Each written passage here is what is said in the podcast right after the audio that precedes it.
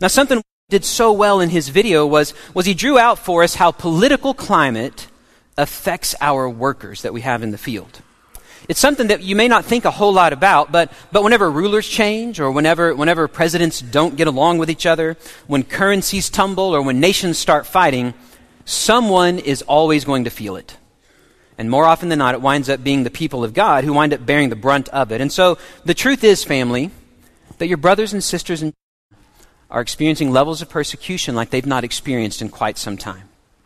And God, in His goodness, has allowed us to participate in having two of our own families in the city for such a time as this.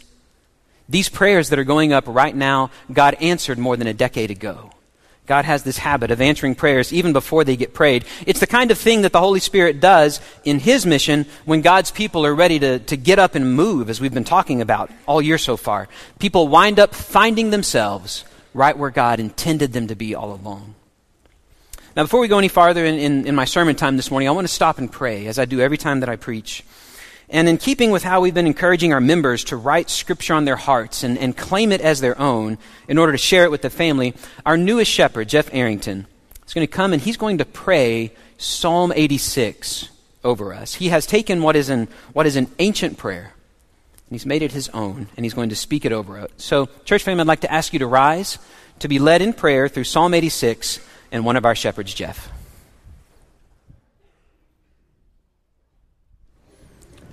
Would you pray with me, please?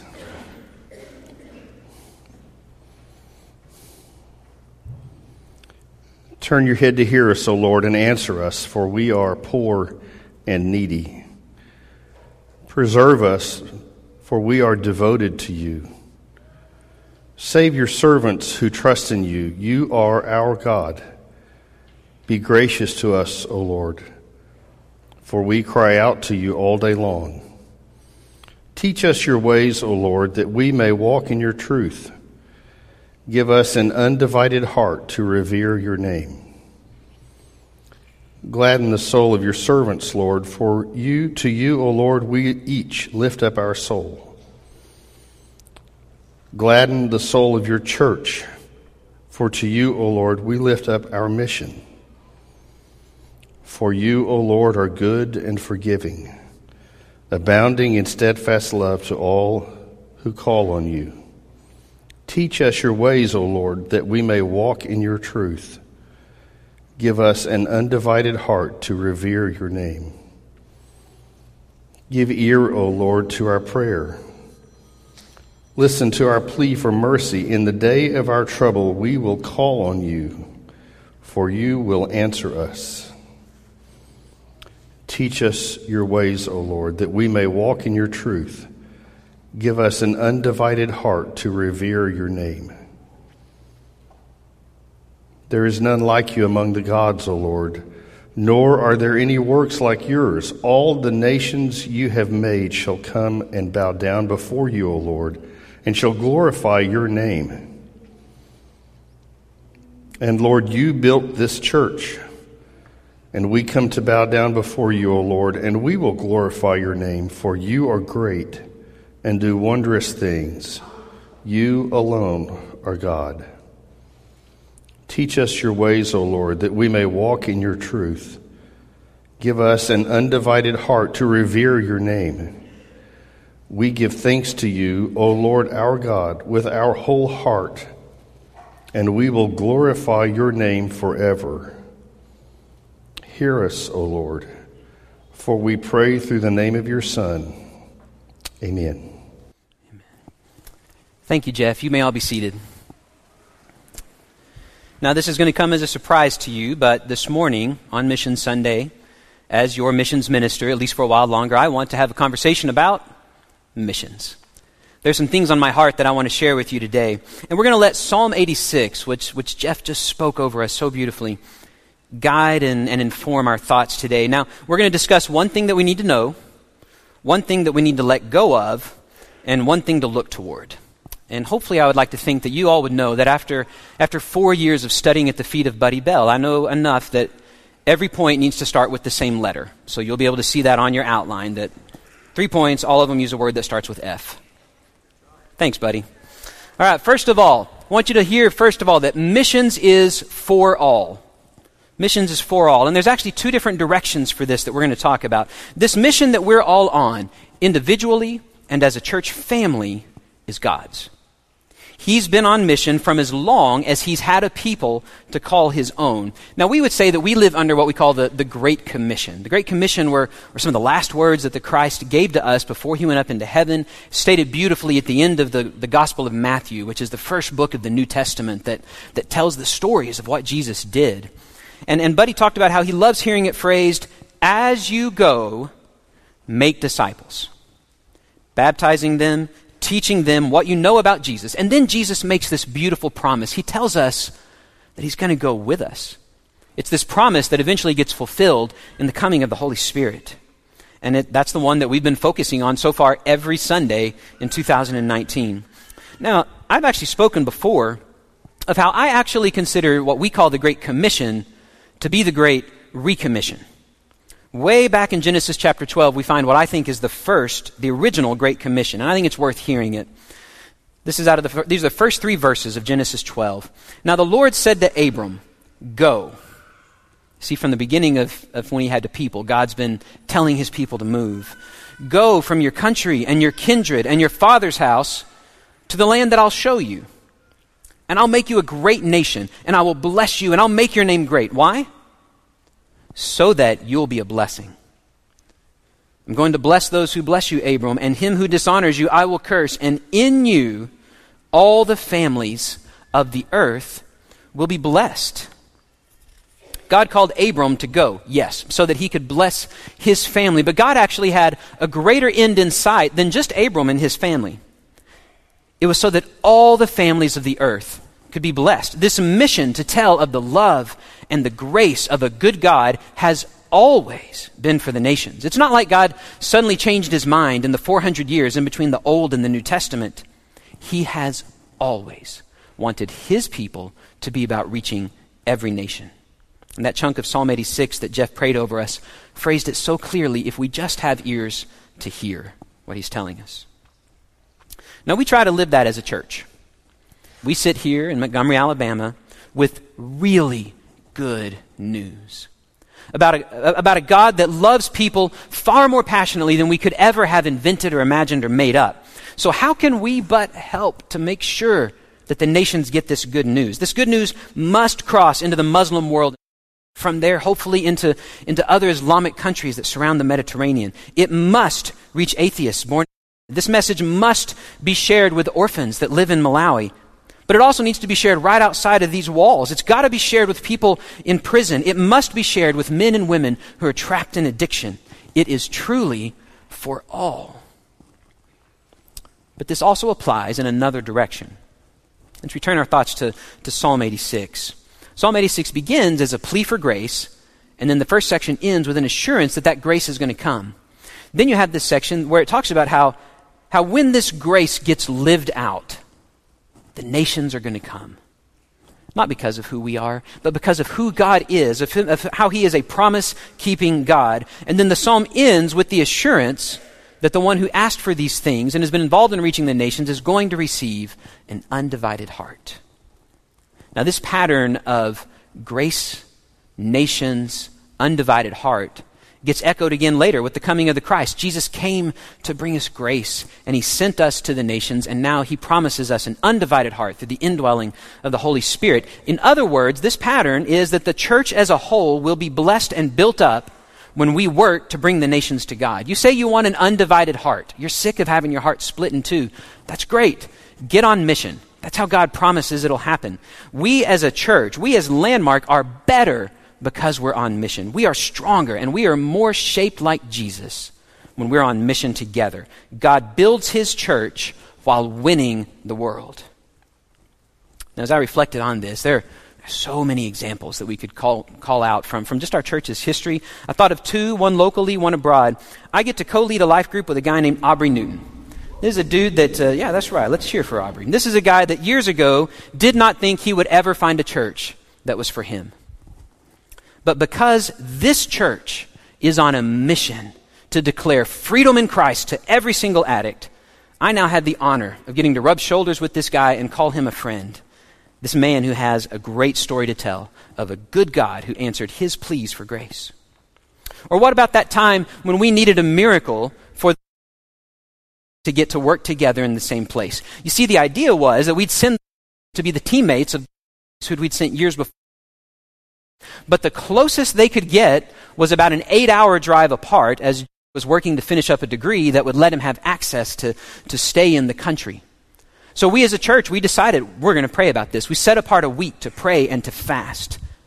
And on the following Monday, had not one, but two job offers to move to work right alongside the from the only two universities in that city that could have offered him a job. These are the sort of faith building stories that we get to tell and that we get to experience because we are on mission. God builds his church local while he's winning the world. Let's move on. Let's move on to something that we need to let go of. We need to let go of our fear. When we are on mission for God, we don't have to be afraid. Even when we're attempting things that are so big, they're bound to fail unless God shows up. Thing is, though, we have an enemy who wants us to be afraid. He wants us to, to be tempted to fear. God knows this is something we're going to be tempted to, and that's why Scripture is filled to bursting with people who encounter God and are immediately told, don't be afraid. Because God knows his people are going to be afraid. When you look, you see Moses, Joshua, loads of the judges, pretty much everybody in that birth narrative for Jesus and everybody in that resurrection story for Jesus, they all have to be told, don't be afraid because God knows we're going to be afraid. But God, while patient with us, he wants to defeat fear in us.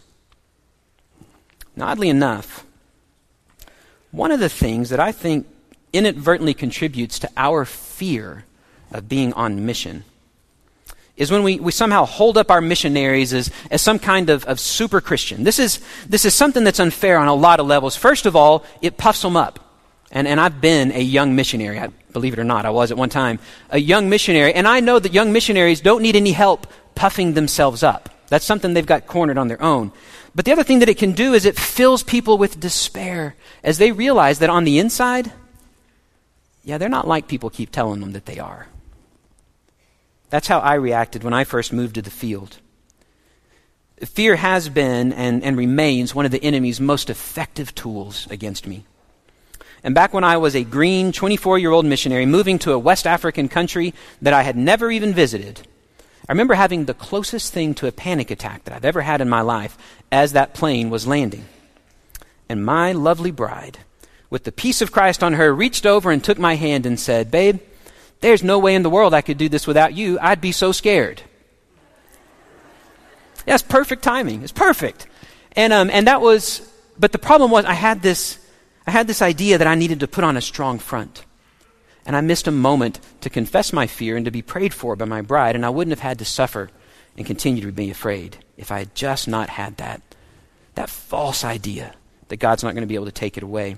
I also think we do ourselves a disservice when we neglect to tell the right kind of missionary stories. I would imagine a lot of you would know the name Jim Elliot. Jim Elliot was that missionary who, who went to Ecuador, and he was eventually killed by the tribe that he and some of his coworkers were trying to reach.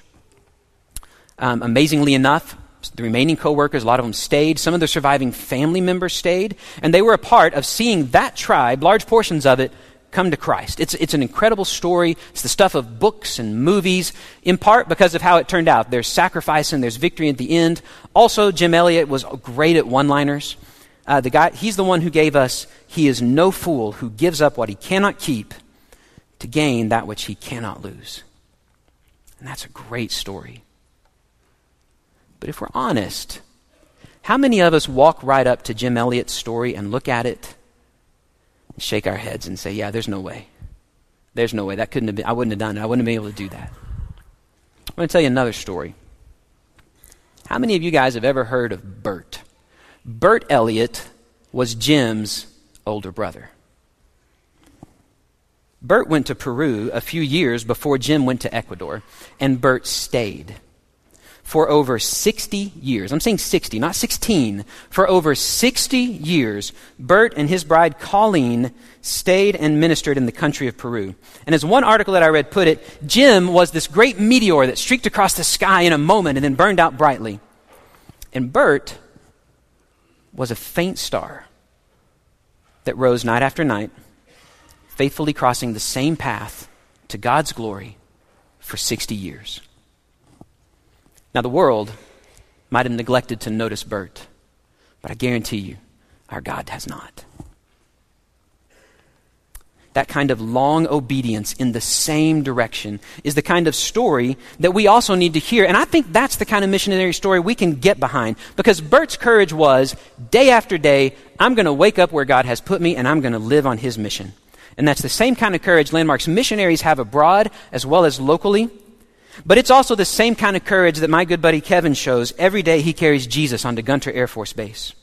Or my friend Michaela has when she carries it onto AUM's campus. Or my friend Gina, who gets up and teaches the same little group of kids every single Sunday morning. These are the kinds of stories that we also need to hear as a part of defeating fear in our lives. And stories like that help. But there's something else that helps us too.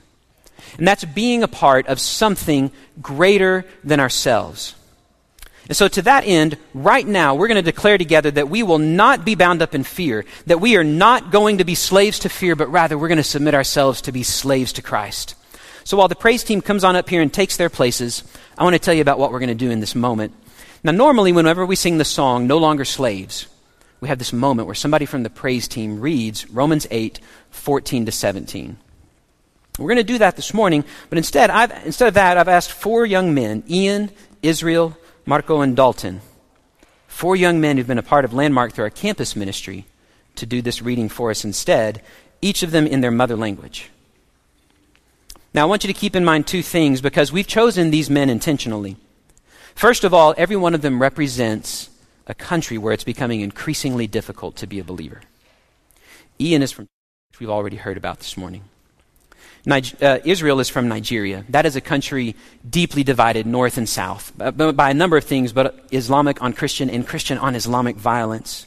Marco is from Venezuela. That's a country that is tearing itself apart at the seams this weekend. And Dalton is from these United States, a country which is increasingly hostile to statements of belief. These men also illustrate what I was talking about earlier about how the local church is blessed by the foreign mission. The landmark church is the better and the stronger for having received some of the best and brightest sons and daughters from around the world. So, with these thoughts in mind, church family, I invite you to stand. We're going to worship together and we will declare that we will not be slaves to fear. Having declared that together, that truth that we are no longer bound to be slaves to fear, let's talk about the future. Truth is, change is afoot within the Landmarks Missions Ministry. Kevin and Charity Linderman came back to the States last year. My family is leaving at the end of March. The Coopers are planning to return to the States, at least for the foreseeable future, this summer. And so one might question whether or not Landmark is going to continue to, to push forward, whether or not Landmark is going to continue to, to lean into this mission, or if perhaps we're going to take a step back.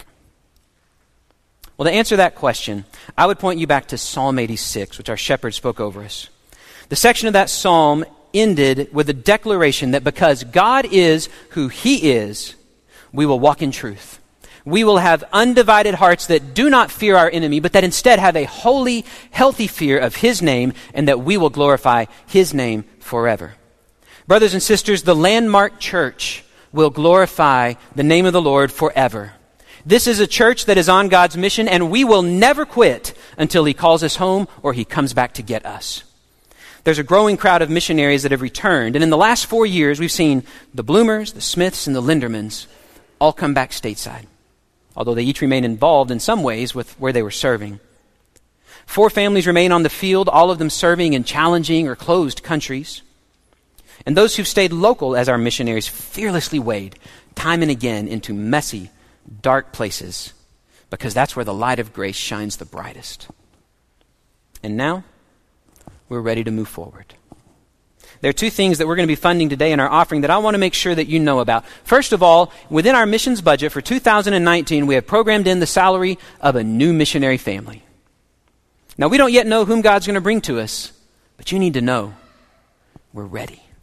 We stand ready to send again. Your church leadership, and particularly your mission vision team, have been asking God to bring us just the right family to send. We've got some really good prospects. The truth is that you, Landmark, have a great reputation of being a sending church within our fellowship.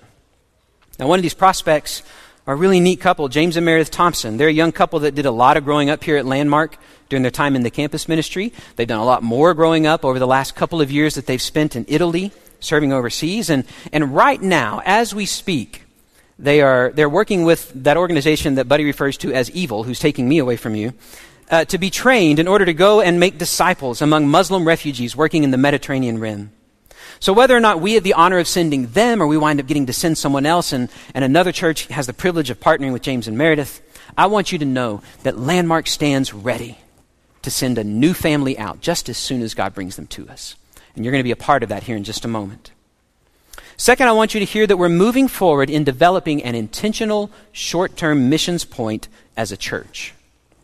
Now, many of Landmark's sons and daughters flood out of the state on short term mission trips annually. That's something that, that is so good, and it's something that your leadership affirms and rejoices in. But that said, your shepherds also wanted a place that all of Landmark, from young families on through prime timers, could serve. Now, now, for that to happen, it needed to have some, some requirements to it. It needs to be relatively close, it needs to be relatively safe. And it needs to be a place where, where the trips are done in a responsible fashion. And really, we also wanted to learn how to submit as a church. It needed to be a place where we could go and we could submit to local leadership. So, researching all these things led us to the 410 Bridge, an organization based out of Atlanta that, that, that really does nothing but promote and coordinate healthy short term missions trips. And, and after a scouting trip in 2018, we've all arrived at the village of El Pajal in the mountainous coffee growing regions of Guatemala. Uh, you, can, you can squint all you want. Uh, El Pajal is not on this map. It, it's the kind of place that doesn't make any kind of map. So you're welcome to squint and pretend you see it. Uh, but it is the little village that we are hoping to bless and to be blessed by over the coming years.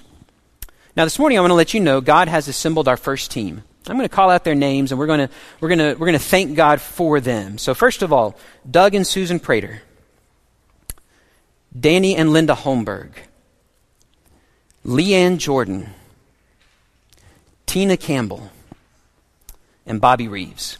Let's thank God for this team that God has assembled.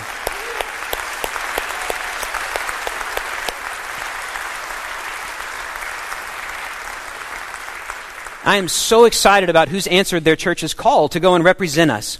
This team of nurses and educators and counselors and water experts are eagerly anticipated by the village of, of El Pajal at the end of May. They're so excited about them coming that they said, Yeah, go ahead, bring the lawyer too. It's, it's low lying fruit, I'm sorry. Now, we are hopeful that pending approval of the village of El Pajal, and remember, we're going to submit ourselves to the leadership of the Christians on site there. Landmark will soon be able to send multiple trips annually from families to teens to college to small groups to widows. And now, to facilitate that, for the first time since 2008, we are reinstituting into our missions budget a line item for a short term mission stipend. Now, this is primarily this year to help those who've answered their church's call to go as our representatives for this first trip to El Pajal. And it's it's not a lot, but it's something that we're hoping we can grow into, that we can begin to grow as a church. As you give, that we can give more toward the sons and daughters of this church who want to partner with this effort. It's a great first step, and I'm excited about it. All right, so this morning, you've heard three things from me. First of all, you've heard that missions is for all, not just for all people groups, but also for the senders at least as much as those who receive the missionaries. You've also heard that we do not need to take our fear with us. In fact, we stood up and we declared together that we will not be slaves to fear anymore. And you've also heard me explain to you just a part of why we have such a bright future in missions that God is preparing for this church to step into. And so that brings us to our response time now. As usual, I'm going to lead you in part of this, and then Buddy's going to bring us home. Here's what I want you to hear The single most important part of being a sending church is being a praying church. When you pray, God our Father listens to you and he answers from on high and he responds. And in the same way that missions blesses in both directions, it blesses as you send and as you receive. The more time that you spend in prayer with your Father for your missionaries, you're going to find yourself blessed simply by spending more time with your Father in prayer. And so, to that end, our Father in heaven, we come before you right now on behalf of, say the names. We pray for physical, but even more importantly, spiritual protection from the enemy for, say the names. We pray for strong families and strong teams that show what oneness in Christ ought to look like. We pray that, say the names, would always be growing in their love for those to whom you've sent them, that somehow they'd love the way that you do. We pray also for success for, say those names. Not the kind of success the world lifts up, Lord, but the kinds of things that are successes, that are wins in your eyes, God. We pray also that you would make landmark, that you would make us a better sending church and a more prayerful church. And finally, Father, we pray that every one of us, as well as everyone touched by, say your names one last time, would be found faithful on that great day when you finally send the Christ back to us. Send Jesus quickly, Lord. In the name of the Christ and by the power of the Holy Spirit, we pray. Amen. Amen. Please be seated. Wow, how exciting. I love Mission Sunday because we get to hear so much about what God is doing here in Montgomery and around the world. It's so much, it's a little bit hard to, to keep up with. Uh, Andy actually left out one new ministry we're starting that I wanted to point out to you. It's on the front of your card. It's on the bottom right. It says RSVP Addition Recovery Group. Addition Recovery Group. It's the first group for preachers, okay? I appreciate that. That was low hanging fruit. Thank you very much. You know, it's so exciting to hear all these things that God is doing. But, but what's more exciting to me about what we get to do today is we get to be a part of what God, God's doing. We, we don't, we're not just passive here in, in this effort to reach the world. In fact, here's our response put by a well-known preacher, John Piper. Our response to this is we can go, send, or disobey. You see, Mark 16 verse 15, Jesus made a very direct command. Go into all the world and preach the gospel to every person. You can go, you can send, or you can disobey. Now some of you may choose to go. One of the greatest things about our mission effort is a vast majority of our missionaries came out of these pews who, who might have been here on a mission Sunday and they were touched and God touched them and God led the the Knowles into this ministry that they're part of. And so God may call you to go. Pray about that. But for those of us who aren't called to go, we have a big role. We have the privilege to send. And that's what's going to happen in just a few moments as we give our missions offering. You know, we hear all these awesome stories. We've been inundated with them today, and I hope you don't hear them and go, wow, that's so neat what they're doing the way God would have you hear this is that so awesome what we're doing. And so today we get to be a part of this. Our goal has been stated. It's a big goal, $210,000. But here's what I want you to remember. Every dime given today will go out of this building to missions.